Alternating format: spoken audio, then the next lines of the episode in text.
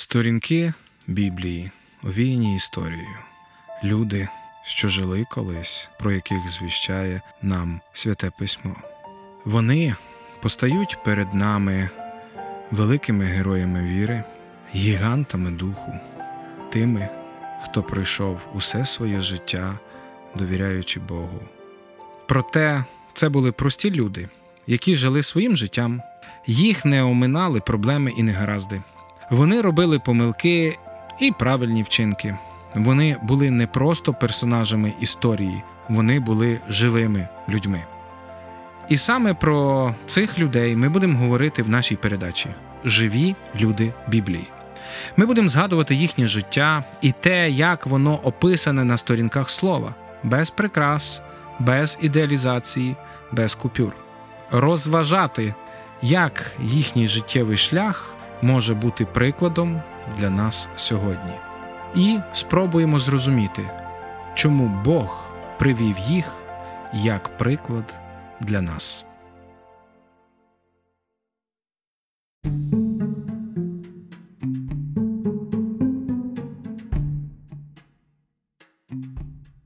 То ось мудреці прибули до Єрусалиму зі сходу і питали Де народжений цар юдейський? Бо на сході ми бачили зорю його і прибули поклонитися йому. І, війшовши додому, знайшли там дитятко з Марією, його матір'ю, і вони впали нецьма і вклонились йому, і, відчинивши скарбниці свої, піднесли йому свої дари золото, ладан та смирну. Вітаю всіх слухачів Радіо Лютер. Сьогодні ми в нашій передачі Живі люди Біблії будемо говорити про волхвів. Це одна з невід'ємних частин різдвяного вертепу, одна з невід'ємних частин різдвяної містерії. Достатньо багато її відображено і в українських вертепах, і в різних інших е, зображеннях, і в і в різних інших е, інтерпретаціях е, по всіх церквах у всьому світі. І не даремно ми сьогодні будемо говорити саме про волхвів, тому що. З ними пов'язано достатньо багато е, всіляких і різноманітних легенд, історій, е, не знаю, вигадок і всіляких інших речей. Для того, щоб пояснити, хто ж ну насправді були ці люди.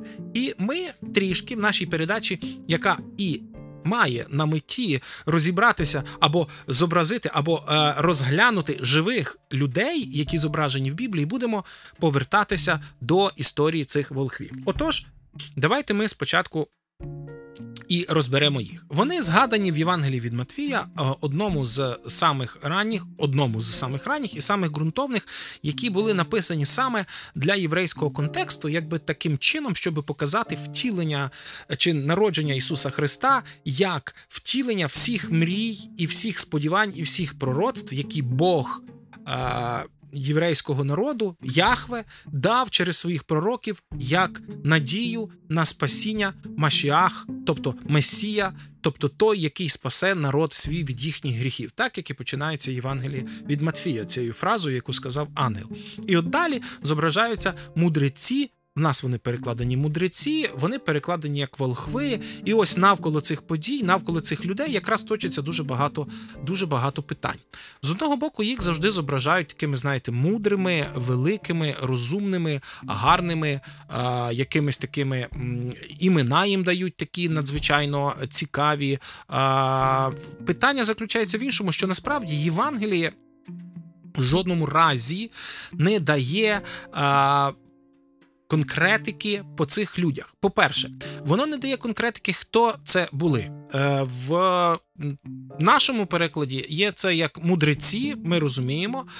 В інших перекладах це є як волхви. І ось, хоча оригінал, або, скажімо так, ті манускрипти, які доходять до нас, вони використовують слово магос, тобто від якого пішли слово маги. І ось тут ми маємо е, звернути увагу. Насправді, чи це були ті маги, е, які практикували. Е, окультні науки, чи це були якісь дуже цікаві маги, які, як би знаєте, от такі правильні маги. Ну, по-перше, це були неправильні маги, тому що написано, тому що написано, що вони шукали царя юдейського. Іншими словами, вони ніяким чином не асоціювали себе, ніяким чином не асоціювали себе із єврейським народом. Вони асоціювали царя з їхнім народом, тобто таким чином виходить, що вони були не євреї. Якщо вони були не євреї, е, словом магос характеризували е, дві категорії людей. З одного боку, характеризували жерців різних культів, особливо східних Персія. Ну на той момент ми зараз кажемо Персія, або скажемо Месопотамія, дворіччя, між, між, міжріччя, тобто Вавилонія, і от оце, оце, оце, місцевість, звідки, до речі, пішло дуже багато різних культів. Це з одного боку, з другого боку, е, цим словом характеризували людей, які займалися астрологією, астрономією. Ну на той момент це була астрологія, тобто досліджували зірки. І знову ж це слово походить саме характеризували людей, які походили звідти. Тобто з цієї місцевості, і не від не відкрию вам великий секрет, чи скажемо, можливо, ви і так знаєте, що всі 12 знаків зодіака, вірніше їх є 13 знаків зодіака, всі всі знаки зодіака, всі оці ідеї пов'язані із небесними тілами, впливом їх небесних тіл на життя людей, вони пішли саме звідти з Месопотамії, тобто з цього регіону, саме там почали задумуватися про небесні тіла, які впливають на людей. Пішла спочатку.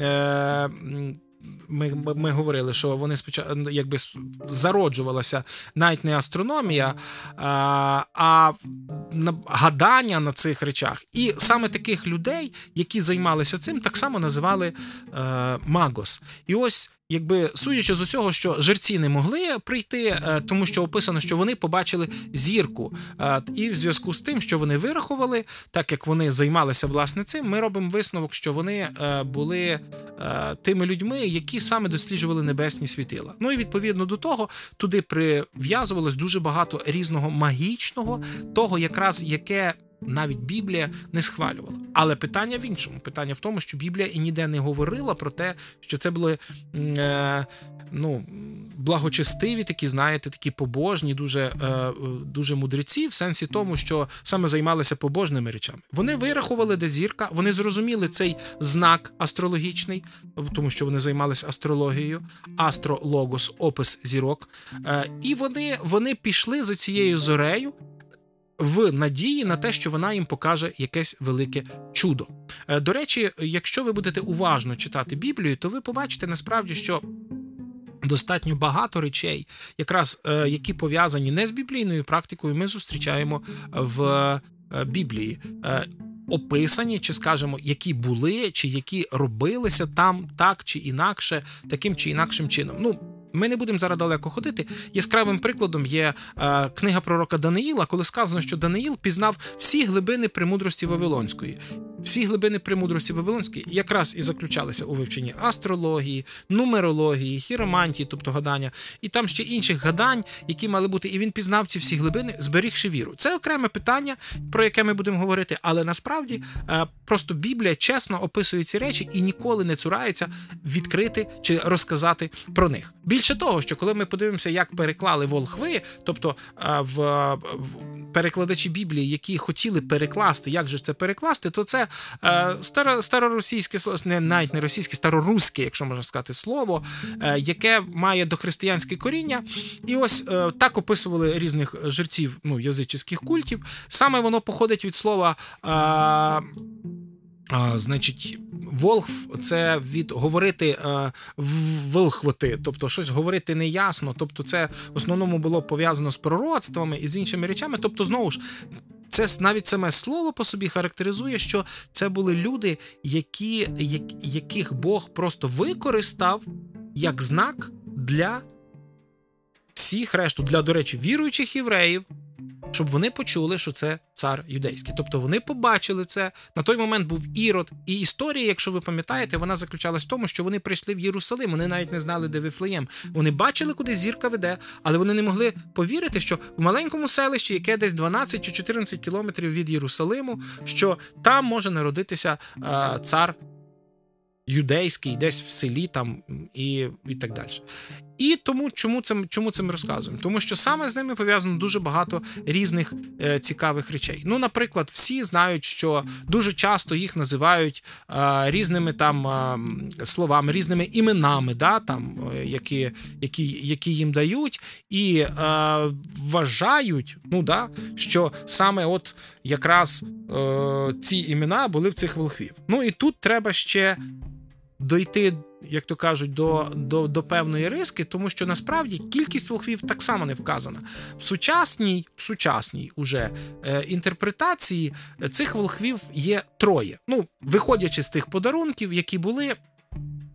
І і якраз е, вони якби ну Вважається, що були три волхви, і ось цих три волхви вони якраз і прийшли. Ну і е, найбільше, да, найбільший, хто саме про цих мудреців, якби давав їм імена, обґрунтовував це. Це є такий е, християнський діяч е, Беда Достопочтєний. Мається на увазі, е, він був е, монах, бенедиктинець, і в середні віки він написав оці речі і вивів. Хоча перед тим була різна кількість цих е, мудреців, і доходило навіть до того, що е, Іоанн Златоуст. І ще деякі деякі теологи того часу вони вважали, що мудреців було 12. Вони виходили з тої точки зору, що от 12 – це міфічне число. Вони їхали, вони йшли, вони дарували подарунки, і якби а апостолів було 12, племен юдиних було 12, нумерологія так само процвітала. Ми ніде цього не знаємо. Більше того, ми ніде не знаємо, знаєте, коли кажуть, і мудреці приїхали на верблюдах там чи ще щось.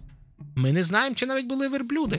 Можливо, це був цілий е, цілий якийсь, не знаю, обоз, цілий ці, е, цілий такий, е, не знаю, там кавалькада якихось вершників, які їх приїхали. Це була дуже велика, дуже велика річ. Там, наприклад, далі є така легенда, що вони там ночували в печері, і от з цієї печери вони саме в печері дізналися, бо вони от троє ішли, і отак тихенько там ночували, щоб їх ніхто не знав, і втікли тоді від Ірода.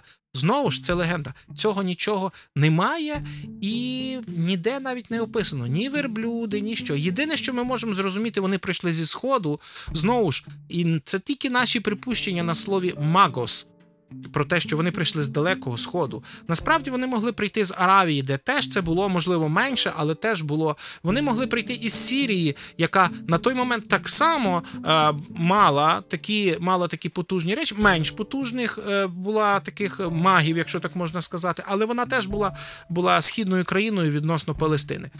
Єдине, що ми можемо зрозуміти, це були люди, які прийшли і розказ... і дали дарунки. І ми тепер говоримо про те, що дар... дари золото, смирна і ладан, і ми провадимо золото, тому що це була значить, можливість е, там як царю. Смирна це був як священнику, а ладан це на погребіння. І а, ну, з другого боку, з другого боку, можливо, це і так. Хоча з іншого боку, це все-таки були царські дарунки, вони носили царський, е, царський зміст певною мірою, тому що цар завжди в будь-якій культурі він асоціювався з первосвященником достатньо часто, і ми знаємо, що в Старому Завіті це призводило деяких царів до ну, такої сумної участі в їхньому царюванні. І багато багато інших речей можна спекулювати на цей рахунок. Єдине, що ми можемо сказати, що насправді ці дарунки послугували пізніше можливість втікти батькам Ісуса, втікти в Єгипет, пережити там 3 чи 4 роки і повернутися назад.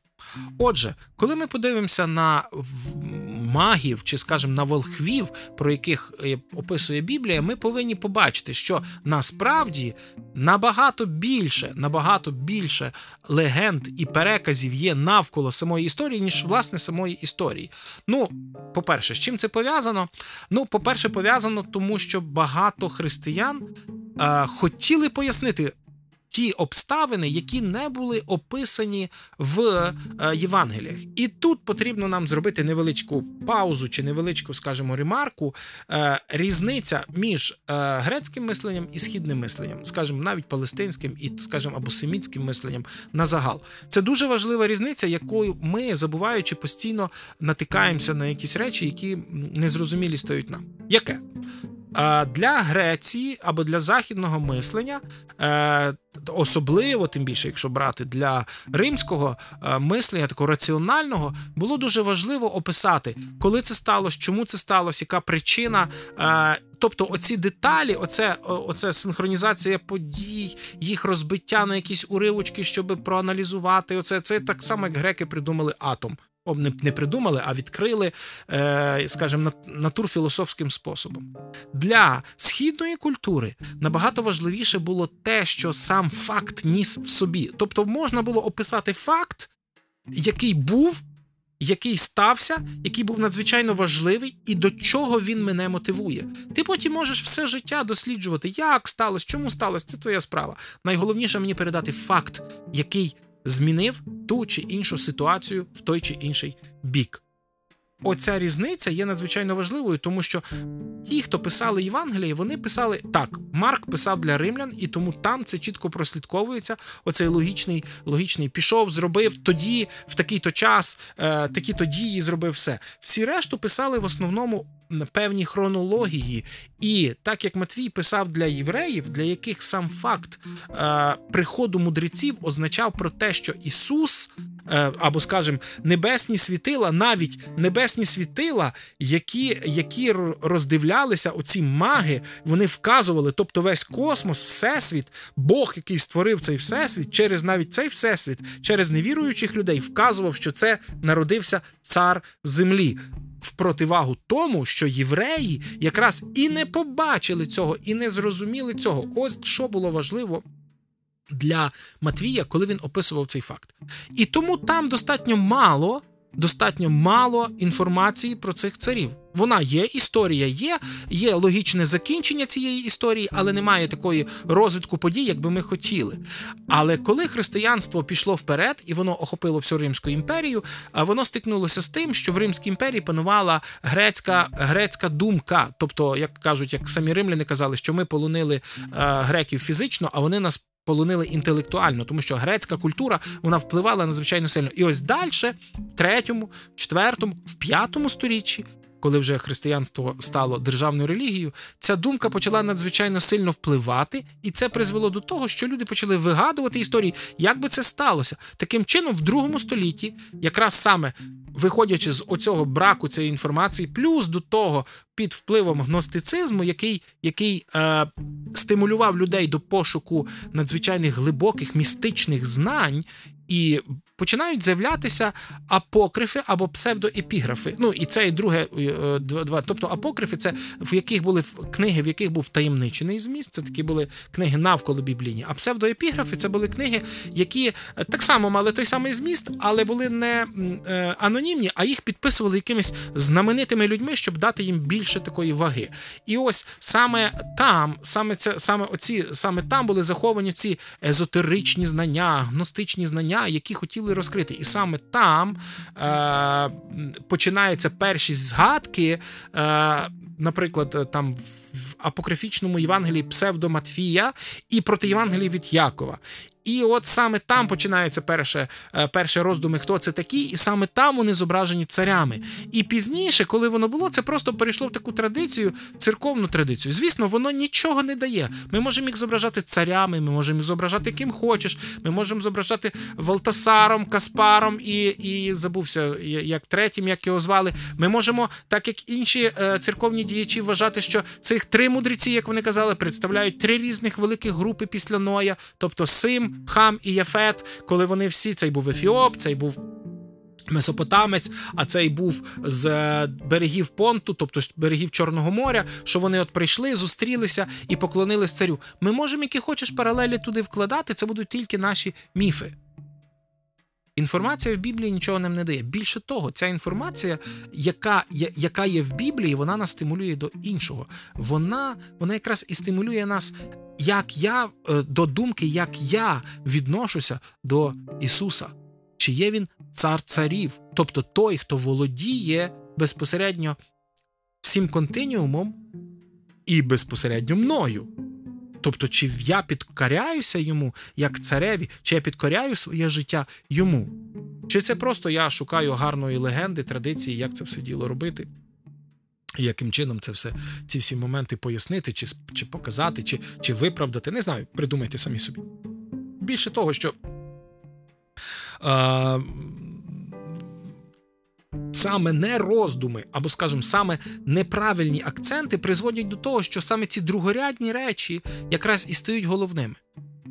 Ну, наприклад, там далеко ходити не треба. Як мати Константина, е, імператриця Єлена, вона була відома саме тим, вона вірила в Ісуса Христа, але оці другорядні речі вони були дуже важливі. Вона там поставила каплицю е, на місці гробу Господнього, яка зараз є церква гробу Господнього. Вона шукала е, часточки цього Христа, і потім знайшла їх стільки багато. Вона знайшла печеру, і там зробила, де ночували якраз ці волхви, і там поставила е, каплицю так само. Вона більше того навіть знайшла часточки мощів цих е, святих і привезли їх в Константинополь. Так далі.